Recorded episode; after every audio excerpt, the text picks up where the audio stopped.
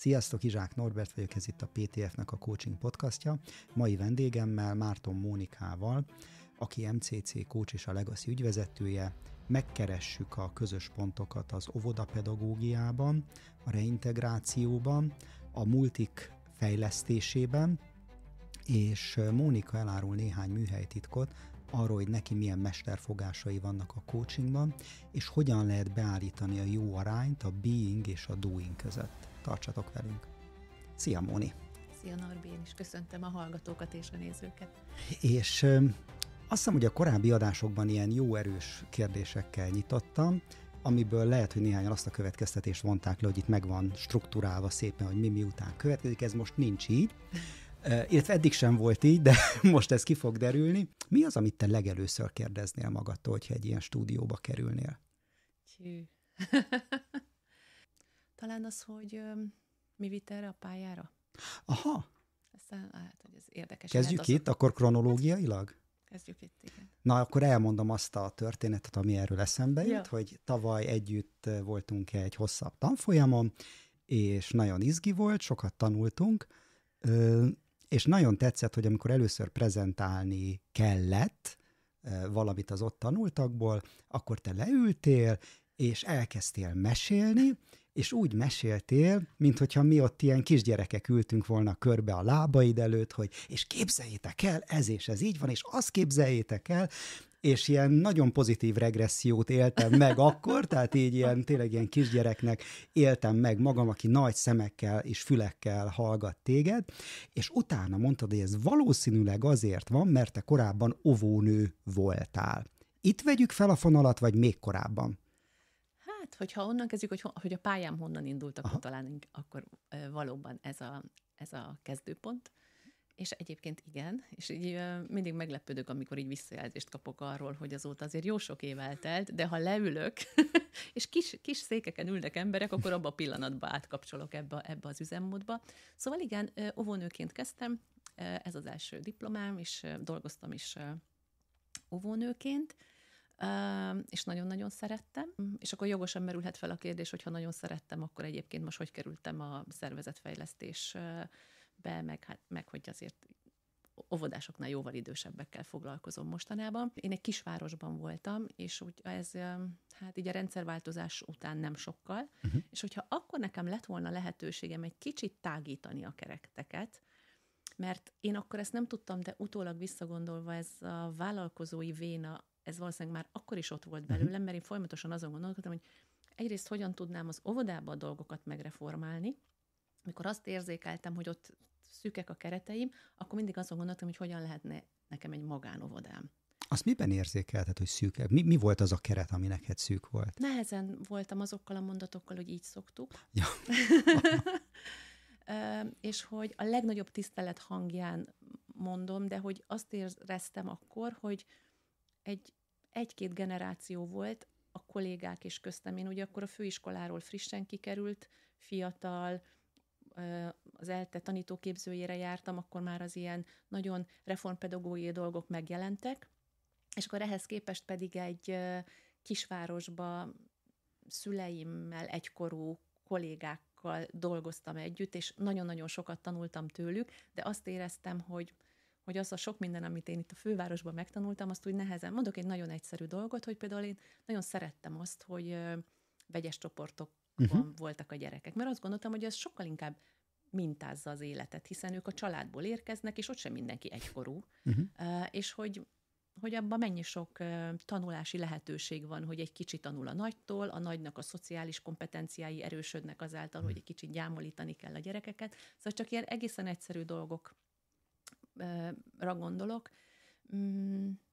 Meg hát nagyon nehéz anyagi körülmények között volt akkor az óvoda, és akkor így közben gondolkoztam azon, hogy egyébként ebbe a kisvárosban meg rengeteg sok jó menő vállalkozó volt, aki egyébként annak idején ebbe az óvodába járt, és egyébként pont 30 éves az óvoda, és akkor mi lenne, hogyha csinálnánk egy bált, és akkor ott adakoznának a vállalkozók, és akkor ebbe egy csomó mindent tudnánk venni. Szóval, és ez meg is valósult egyébként. Úgyhogy mindig voltak ilyen kis keretfeszegető törekvéseim. Hát akkor te nagy veszteség vagy így a hazai óvodapedagógia számára, nem? Ha ilyen újító ötleteid voltak akkor, amik közül több meg is valósulhatott. Hát ezt nem tudom már így. Ezt már így nem tudom. Úgy hatok ma az óvodapedagógiára, hogy a mindenkori szülőkkel foglalkozom, ezáltal, és ezt most egy nagyon képletesen mondva, ezáltal, ha ők jobb emberek lesznek, jobb szülők lesznek, akkor érzelmileg talán stabilabb gyerekek kerülnek az óvodába, szóval, hogy bár nyilván nem ez a célom, meg nem ez most már a fő területem, de ha mindenképpen akarnék valami kapcsolatot húzni, akkor tulajdonképpen így. Ez így egyik pillanatra a másikra jött, hogy akkor te, bocsánat az erős kifejezésért, pályaelhagyó leszel, és egyik pillanatra a másikra át tudtál nyergelni gyerekekről felnőttekre, vagy hogy volt ennek a folyamata? Elkezdtem az óvodapedagógia, vagy az óvodapedagógus munkám mellett tanulni. Első körben tranzakcióanalízist. Ez máig is egyébként nekem egy ilyen nagy szerelem, tanultam 4 évet. És az történt, hogy amikor mondhatnám, hogy szinte, de nem szinte, hanem konkrétan, amit én szombaton megtanultam a TA képzésen, nekem rögtön volt egy ilyen késztetésem, hogy én azt valahogy tovább tanítsam. És ugye erre az ovisok nem voltak alkalmasak. És akkor például volt olyan, hogy a kollégáimnak felajánlottam, hogy nincs kedvetek a, hogy szokták ezt hívni, hogy nevelés nélküli munkanap, amikor nem jönnek az ovisok, ellenben, hogy nincs kedvetek, hogy én ezt szívesen megtanítom. És én ezt utólag láttam, hogy én tulajdonképpen ott tréninget kezdtem el tartani. Aztán elmentem másik óvodába is, aztán hívtak a munkaügyi központba, hogy tartsak álláskeresőknek olyan foglalkozást, hogy egy picit így az önbizalmuk helyre kerüljön. Szóval, hogy egyszer csak azt vettem észre, hogy ilyen tréneri szerepbe kerülök. Hát ami fordulópont volt, és az egyik ilyen hát legmeghatározóbb élmény, hogy képzeld, Norbi, egyszer csak megint eljött ez a képzeld. Nagyon szeretem. Képzeld, Norbi, egyszer csak. Szóval képzeld, Norbi, egyszer csak az történt, hogy kaptam egy megkeresést a Balasa Gyarmati Férfi Fegyház és Börtönből, hogy nyertek egy pályázatot szabadulás előtt állók reintegrációs programjára, és hogy oda kellene valami tréningféleség. Nyilván foglalkozott velük pszichológus, meg egyéb szakember, de hogy valamilyen tréningféleség, ami egy picit abban segíti őket, hogy így a gyakorlati életbe fel tudják venni a fonalat, amikor ők kilépnek nagyon-nagyon sok év után. Ekkor voltam, vagyis még nem voltam 30, és azt úgy szerintem tudtam, de nem gondoltam én azt úgy végig, hogy mi fog történni, amikor 6-8-10-12 éve fegyházban és börtönben ülő férfiaknak fogok én kb. Tréninget tartani a 30-at alulról súrolva. Elképesztően jól működött. Nekem tulajdonképpen ehhez szakképesítésem nem volt. És azóta is többen kérdezik, hogy de akkor így mi volt bennem, hogy így mit fogok nekik adni. És az volt bennem, ezt az egyet meg tudtam fogalmazni, hogy nyilván én nem vagyok pszichológus, nyilván ez egy olyan szakterület, vagy egy olyan speciális élethelyzet, amivel nagyon speciális tudás kell ahhoz, hogy egy ilyen embereket tényleg segítsünk a munkavilágába, vagy egyáltalán az életbe visszakerülni. De hogy az volt bennem, hogyha 2 dolgot szerettem volna tűpontosan tartani a határt, mert azt tudtam, hogy az nagyon fontos lesz. Nem bemenni a megmentőbe, nem üldözőbe menni, hogyha már ilyen TA-s terminológiát használjunk. Ez az egyik, hogy ezt ügyesen eltalálni. És a másik pedig az, hogyha ha egy picit tudok avval kapcsolatban bármi reményt adni, hogy a világ alapvetően nem egy rossz hely, és egy ember biztosan van, aki bízik benned. Valahogy az volt a fantáziám, hogy azért az emberek nem jó dolgokba kerülnek börtönbe. Tehát, hogy ott biztos, hogy ilyen nagyon mínusz-mínuszos énállapotú emberek vannak, és hogyha egy picit tudok arra példát adni, hogy bár maximálisan elítélem, amit csináltatok, de emberi lényetekben van egy elfogadásom, és ezzel együtt egyébként egy határtartás is. Hát, ha ez a hatás valakiben elindít bármit. Nincsenek ezzel kapcsolatban illúzióim, de hát ha. És hát nagyon-nagyon érdekes volt, amikor vége volt ennek a programnak, és aztán egy 1,5-2 évvel később mentem egy másik programba, az pedig ilyen, hogy hívták ezt régen, közmunkaprogram. és abból a csoportból ketten is ott voltak. Uh-huh. És akkor azt gondoltam, hogy hát nem biztos, hogy sínre került az életük, de legalább valamit megpróbáltak. Uh-huh. És ha még ide megengedsz egy gondolatot, hogy mindez hogy köthető be, hogy mitől kulcsélmény, egyrészt nagyon sokat tanultam az elfogadásról. Szóval ahhoz azért kell, hogy ők fegyveres rablók voltak, szóval ahhoz azért kell, hogy az ember oda be tudjon menni nap, mint nap, hogy ezzel így jól bánjon. Tehát az elfogadásról nagyon sokat tanultam. A határtartásról sokat tanultam, bár abban még van tanulnivalóm.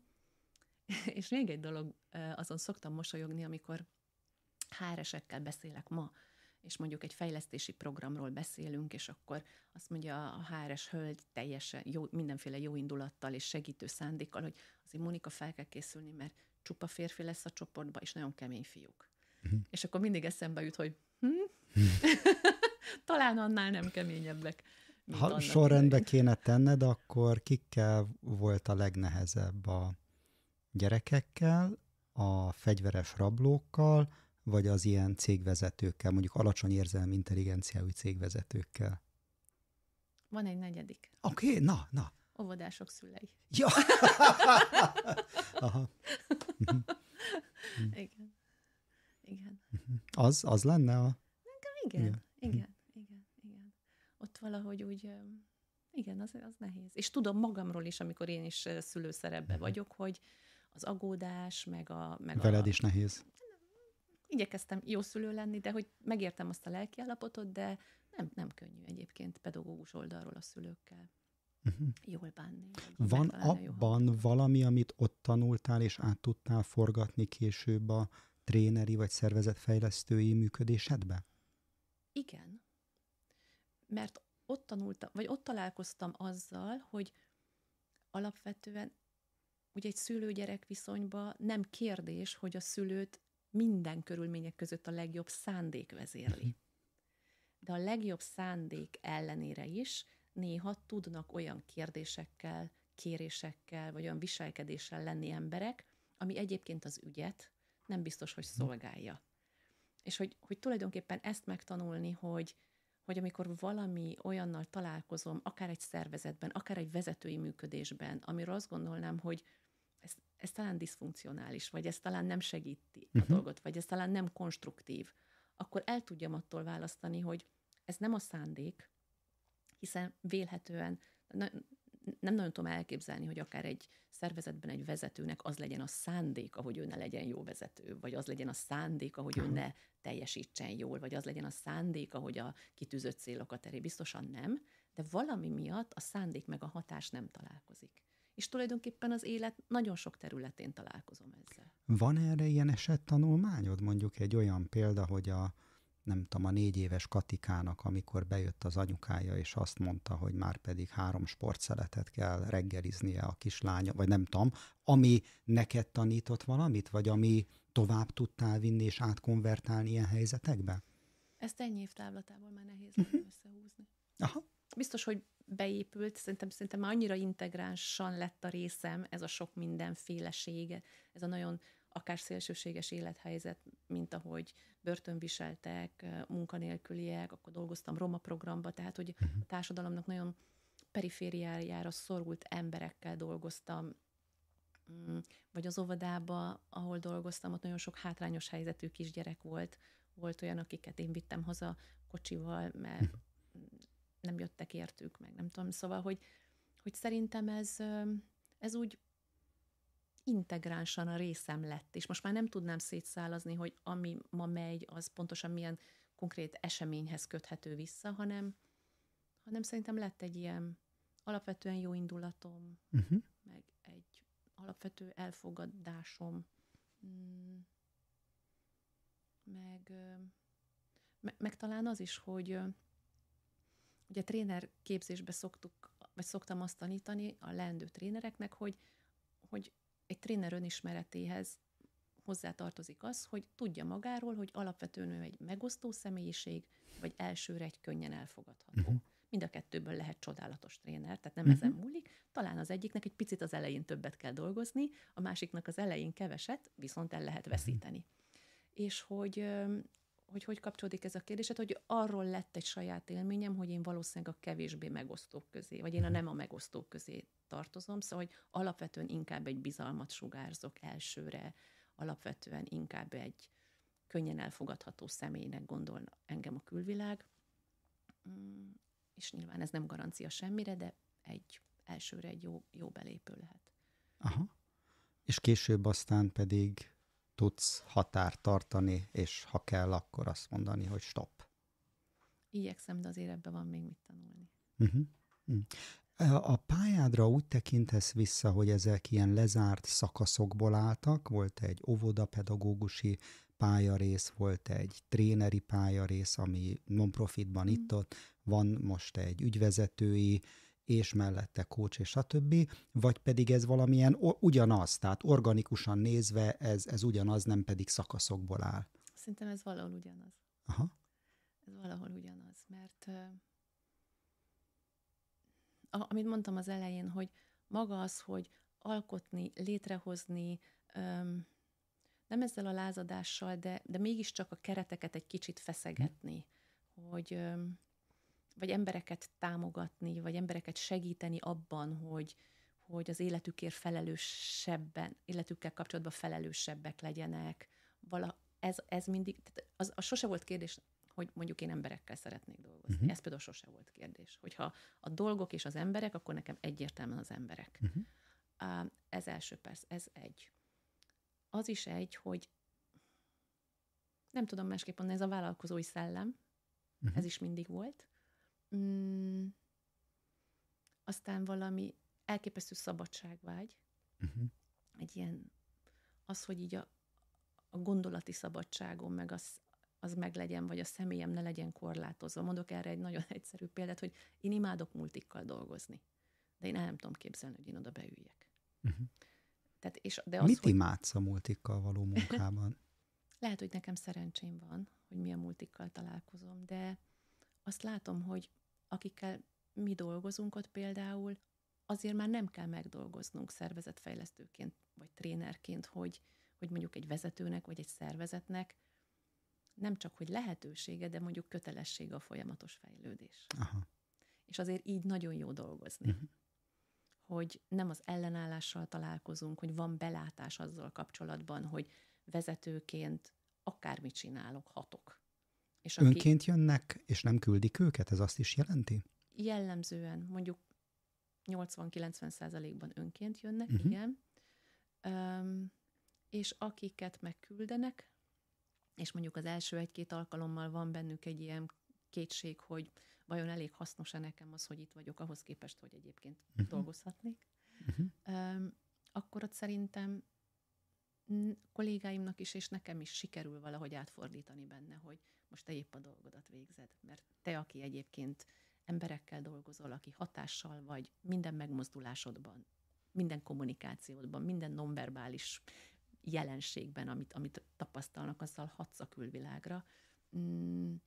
Ilyen formán szinte megengedhetetlen, hogy tanulj saját magadról, és tanulj arról, hogy más emberek hogy működnek, és a kettő közé valahogy valami hidat sikerüljön verni,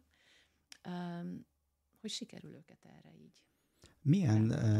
Mi a titkod? Hogyan nyered meg őket? Mert hogy az óvodások sem önként jöttek, hanem küldték őket.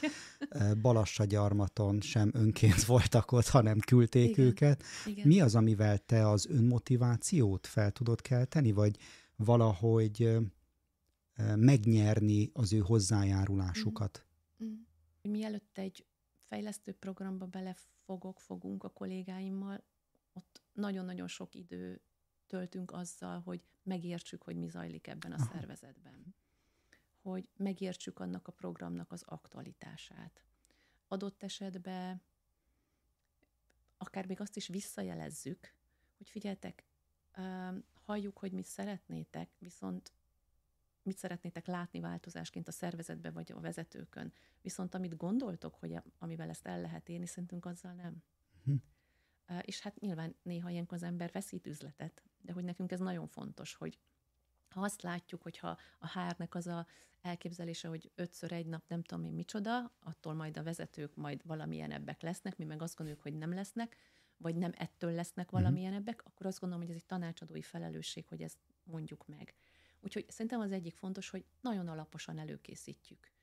Sokat foglalkozunk a leendő résztvevőkkel is, interjúzunk velük, mikor mi már először találkozunk, addigra már rengeteg személyes kapcsolódás van, és van arról egy saját élményünk velünk kapcsolatban, hogy mi nem azok vagyunk, akik jönnek és valamit lenyomunk a torkukon, hanem hogy rengeteg energiát tettünk abba, hogy megértsük őket, hogy ők miben vannak, nekik mi a szervezeti valóságuk, neki személy szerint milyen elakadása van, neki mi nehéz ebbe a vezetői szerepbe, ha most egy ilyen vezetőfejlesztő programban gondolunk.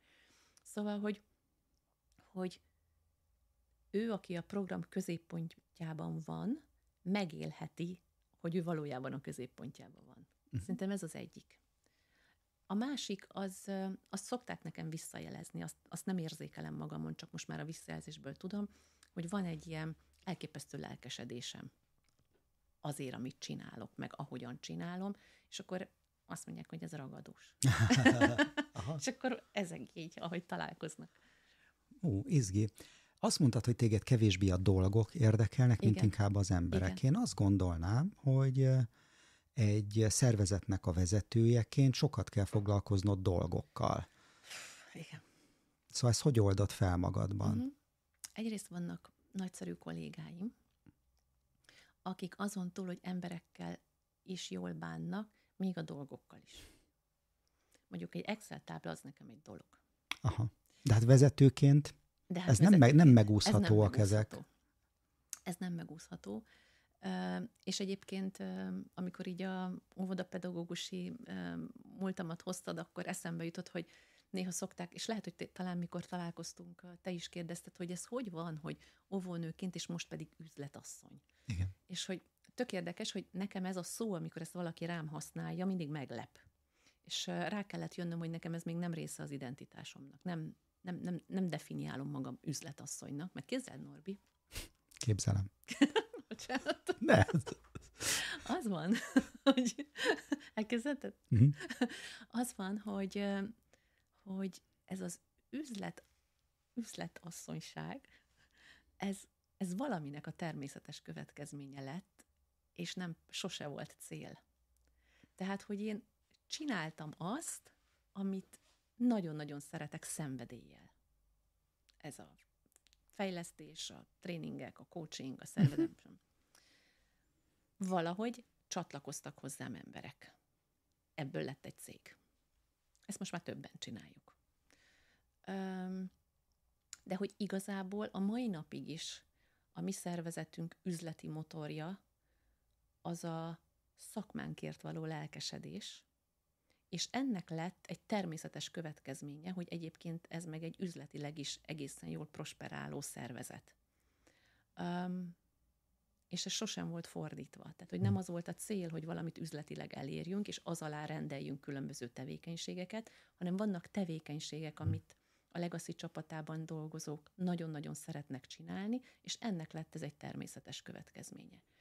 De azért az 10 év alatt annyi üzletemberség, üzletasszonyság az így megérkezett hozzám, de ez abszolút empirikus úton, hogy egyébként ezzel idáig lehetett a céget elvinni.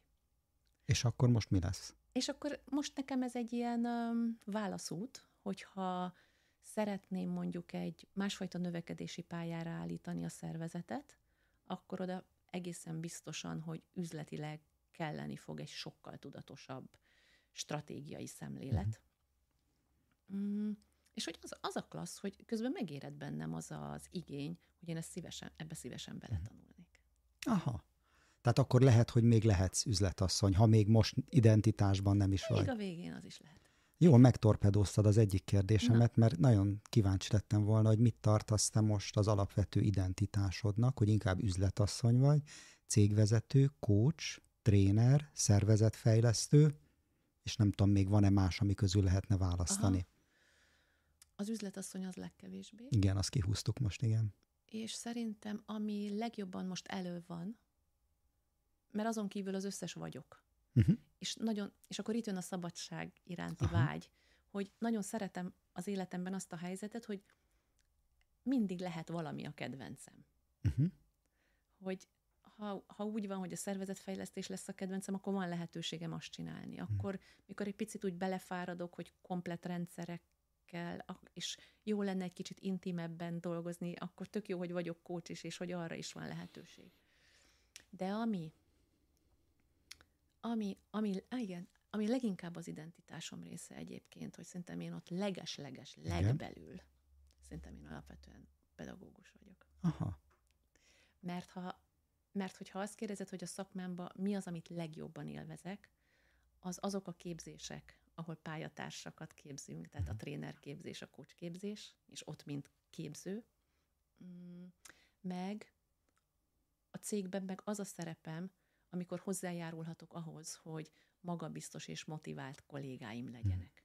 Szóval, hogy ma már sokkal jobban örülök annak, hogyha a kollégák jönnek úgy, hogy fú, nagyon-nagyon jól sikerült a tréning, mint az, ha nekem van egy jól sikerült tréningem. Tehát szerintem én úgy legeslegbelül szerintem én egy tanító vagy egy pedagógus vagyok. Aha.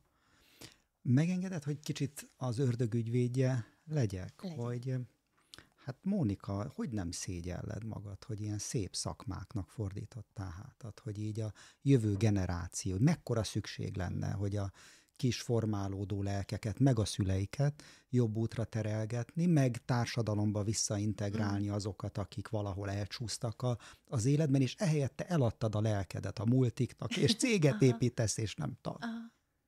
Sosem gondolkoztam ezen még így. Bocsánat. Semmi gond. De tök izgalmas kérdés, szívesen gondolkodom rajta. Azt hiszem, hogy most először az jut eszembe, hogy mindezekben, amiket felsoroltál, mi a közös. Szerintem mindegyikben közös az, hogy hatással tudok lenni. És jogosan merülhet mindenhol. Tehát, hogy óvónéniként is hatással voltam, a börtönben is, mindenhol hatással, multiban is. De hogy mégis mitől ragadtam itt le? Szerintem azzal kapcsolatban biztosan van egy küldetésem, és most még ez biztos nem ad hibátlan válasz, hogy egy olyan világban, lásd a multi, amiről az a mondás, vagy akár a nagyvállalati világ, például nekem mondjuk egy kis vállalattal nehéz. Tehát valami miatt van egy vonzódásom. Hogy egy olyan sokszor kívülről lelketlen, és csak a folyamatok, és az emberek kihasználása, és nem tudom én, oda vinni valami olyan értéket, amitől mondjuk a végeken, én nagyon sokat dolgozom termelővállalatokkal, ahol a végeken nagyon sok egyáltalán nem könnyű munkát végző ember, és akkor most elkezdtem már is a kapcsolatot látni, egyáltalán nem könnyű munkát végző ember, egyáltalán nem feltétlenül anyagilag jól megáldott, viszont nagy létszámú ember dolgozik, és hogy ahhoz hozzájárulni, hogy az az ember, aki közvetlenül felette, vagy kettővel fölötte napi szinten dolgozik vele, az egy emberközpontú, egy humánus légkör tudjon egyébként egy nagyon sokszor embertelen közegben létrehozni. Ha én ehhez hozzá tudok járulni, vagy olyan kultúrához hozzá tudok járulni, vállalati kultúrához, ahol a végeken dolgozók is szívesen mennek be 3 műszakba, egyáltalán nem sok pénzért dolgozni, akkor azt gondolom, hogy össztársadalmi szinten még lehet, hogy tovább is hatottam, hiszen ott a végeken dolgozó, ő egy apuka, aki aztán egyáltalán nem mindegy, hogy mennyi stresszel megy haza, majd az óvodás gyerekéhez, vagy a feleségéhez. Szóval, hogy ha belegondolok, hogy így onnan is lehet nézni, hogy a felnövekvő nemzedék is egy nagy hatású befolyás lehet egy pedagógusnak, de ha másik oldalról nézzük, szerintem éppen annyira. Összeérnek a szálak. Összeérnek a szálak, mert amikor egy komplett vállalati kultúrára tudunk hatni, az azt jelenti egy nagy vállalatban, hogy nem tudom én, 1500 ember, az 1500 család, az több ezer ember. És hogy én ebben hiszek egyébként, hogyha jókedvű anyukák és apukák mennek haza a munkahelyről, akkor ott jobb családi élet, abba a családba jobb felnőni, és így tovább, és így tovább. És nem áll tőlem távol az a gondolat, hogy akár napi szinten van a fejembe az, amikor belépünk egy szervezetbe, hogy most emberek életére hatunk. És ahogy erről beszéltél, ebben hallom azért a küldetést, vagy fajta ilyen missziót, ha úgy tetszik. Ehhez miért volt fontos neked a nemzetközi minősítés. Tehát, hogy te is Master Certified Coach vagy. Minek? Azért, mert és akkor ez lehet, hogy megint még jobb, még egy adalék, hogy mégis a vállalatok, hogy ugyanakkor van egy, bár azt mondtam, hogy a dolgok nem annyira foglalkoztatnak, de van a személyiségemnek egy nagyon pragmatikus része. És én a nemzetközi minősítésben nagyon szeretem azt, hogy olyan dolgot tesz mérhetővé, amit amúgy nehéz lenne megmérni. És én ezt nagyon szeretem. És én szeretem időnként megmérni magam. És amikor elindulok egy ilyen megmérettetésen, akkor mindig rájövök, hogy a megmérettetéshez vezető utat meg még jobban szerettem. Szóval, hogy mi, akik emberekkel foglalkozunk, és soft témákkal foglalkozunk, nekem az nagyon sokat ad, hogy van egy olyan nemzetközi standard, amihez képest én tudom magamnak, hogy hol tartok. És tudom azt, hogy mit kell ahhoz megtanulnom, hogy mondjuk egy bizonyos dolgokat egy magasabb szinten tudjak csinálni. Szóval, hogy és ez is egy picit olyan, hogy ha ennek az a következménye, hogy 3 betű a nevem mellé kerül, akkor az egy következmény, de valójában az, hogy vannak sztenderdek, amik egy formálódó szakmát hitelesítenek, és én abban a rendszerben meg tudom magam mérni, és kapok egy visszajelzést arról, hogy hol tartok. Az ügyfelek nagyon hálásak. Nagyon-nagyon sok coaching ülés azt mondják, hogy ez nekem nagyon hasznos volt, nagyon élveztem. És hogy ez is nagyon-nagyon fontos, de az, hogy legyen valami olyan szakmai standard, amihez tudom magam mérni, nekem ez fontos volt, úgyhogy ezt adta tulajdonképpen. És ha így visszagondolsz, vannak mérföldkövek, vagy fordulópontok azon az úton, amelynek a során te nagyon tapasztalt és profi és MCC coach lettél? Tehát, hogyha így visszatekintesz a coachá alakulásod, válásodnak a folyamatára, mik voltak azok a felismerések, amik radikálisan felülírták azt, hogy hogyan működsz te segítő szakemberként, coachként? Szerintem az, aki mondjuk a mi pályánkon van, annak én azt gondolom, hogy nem lesz újszerű, amit most mondok, hogy szerintem mindannyiunknak van egy-két olyan témája, ami ezen az egész úton végigkíséri, csak más, ha dolgozunk vele, akkor más szinten. Más szinten bukkan elő, amikor mondjuk ACC coachok vagyunk, más szinten PCC coachok vagyunk, és más szinten. Nekem is van egy ilyen témám, és véletlenül az életem végig lesz, és egyre kevesebb helyzetben, és egyre nehezebb helyzetben ölt majd alakot. De ez kicsit a határtartáshoz is köthető, hogy én bennem, ha mondjuk a dráma háromszög 3 szereplőjét vesszük, az üldöző áldozat megmentő, nekem alapvetően van egy megmentő attitűdöm.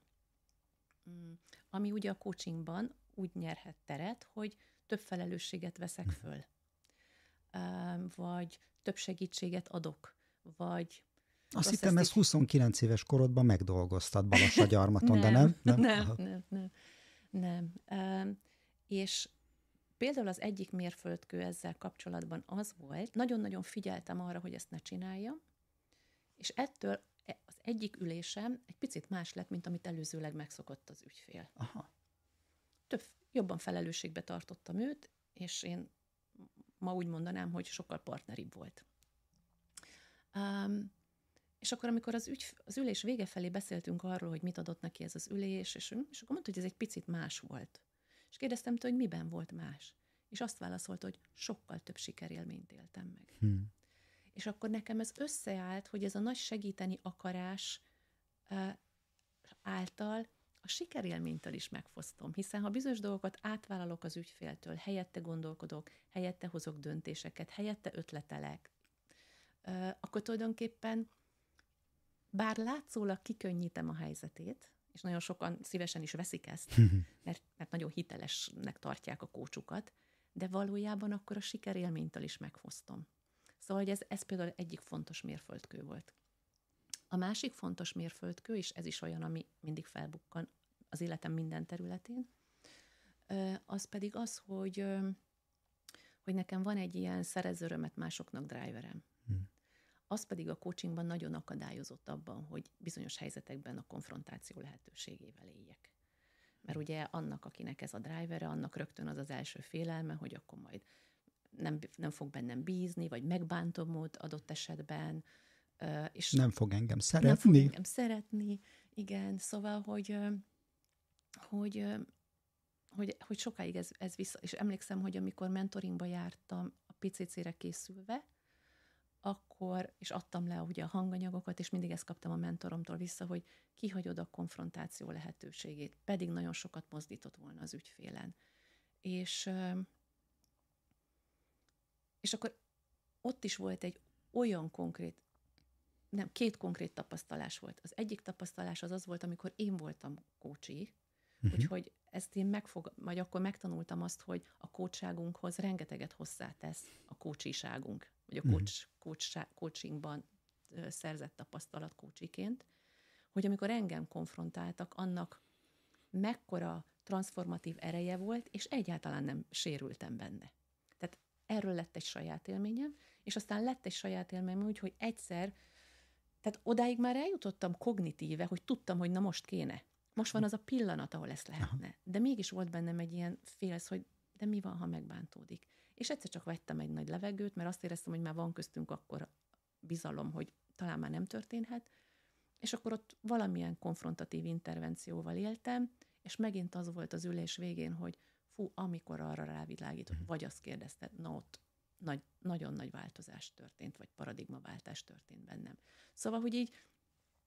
És tudod, szerintem te is vagy így vele, hogy úgy tűnik sokszor, hogy bizonyos dolgok csak egy-egy pillanatban megtörténnek, és ott történik a változás, de valószínűleg ennek már van egy érési folyamata, és akkor egyszer csak van egy kulcsesemény, ahol így ez az egész átfordult bennem. Úgyhogy ez volt még egy mérföldkő, és akkor az MCC-ben való mérföldkő, az pedig az volt, hogy ugye én sok TA-t tanultam, sok gestaltot tanultam, és mind a két irányzat nagyon szépen bánik szerintem az érzésekkel. Aki gestaltot vagy TA-t tanult, az szerintem magabiztosan mozog, érzelmileg nehéz helyzetekben, komfortos. Nekem nem nehéz ott lenni az ügyféllel nehéz helyzetben, nekem coachként nincs olyankor kényszerem arra, hogy őt elrántsam onnan, mert hogy én jól vagyok azzal, hogyha ő nehéz is, ott tudok ott lenni vele. Ameddig csak szeretne. És hogy talán volt egy pici kis aránytévesztés már itt az utolsó időben, hogy éreztem azt, hogy az ügyfélnek ez milyen sokat ad, valószínűleg keveset élik meg az emberek azt, hogy más emberek nehéz helyzetben ott tudnak vele támogatólag lenni, minősítés, jó tanács, és nem tudom én minélkül. És ezért valószínűleg felborult egy picit az arány, úgy mondta a mentorom, hogy a being és a doing között. És amikor az MCC-re készültem, arra kellett ráerősítenem, hogy ezt arányba hozzam. Melyikből volt több, és melyikből kevesebb? A beingben voltam erősebb. És a doing, könnyen tudtam vele lemenni, könnyen lifteztünk a mélybe, meg tudtam őt ott tartani, ott tudtam vele lenni, de az, hogy ebből utána hogyan lesz nagyon konkrét csinálás adott értelembe, azzal úgy voltam, hogy kicsit azt éreztem, hogy fú, egy ilyen meghitt pillanat után valahogy ez egy ilyen nem odaillő. És hogy ebben kellett rendet tenni. Coach trénerként te milyen a saját tapasztalataidból deriválva határozod meg a súlypontokat a coach tréningben, vagy vannak olyan jellegű kognitív meggyőződéseit, hogy ahhoz, hogy valaki jó szakember legyen, ezt és ezt muszáj megtanulni az alapoknál, és aztán majd valami alakul. Hát, itt bejön a pragmatikusság. Szóval, hogy én szeretek a coachingra úgy tekinteni, a coachságról, ez egy szakma. És főleg, aki az ICF kompetenciái mellé letette a voksát, ami tűpontos markereken keresztül mutatja meg, hogy bizonyos kompetenciát működtete a coach, vagy sem. Én coach trénerként azzal szoktam kezdeni, hogy először ebben legyünk magabiztosak. És utána bízom abban, hogy még, és ez meg is szokott történni, hogy a még a mi kurzusunk keretén belül megérkezik mindenkinek a saját hangja. De szerintem ez nem tud fordítva lenni. És mindig azt a példát, szokták mondani a nálunk tanulók már a nem tudom én a negyedik napon, hogy de ez olyan tankönyvszerű kérdés. Mondom, figyeljetek, az ügyfél nem ismeri a tankönyvet. Ebbe bízhatunk.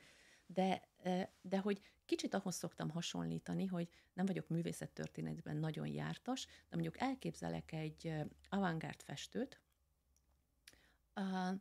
Az is úgy kezdte, hogy az első kezdeti képei tűpontosan úgy néztek ki, mint a valóság.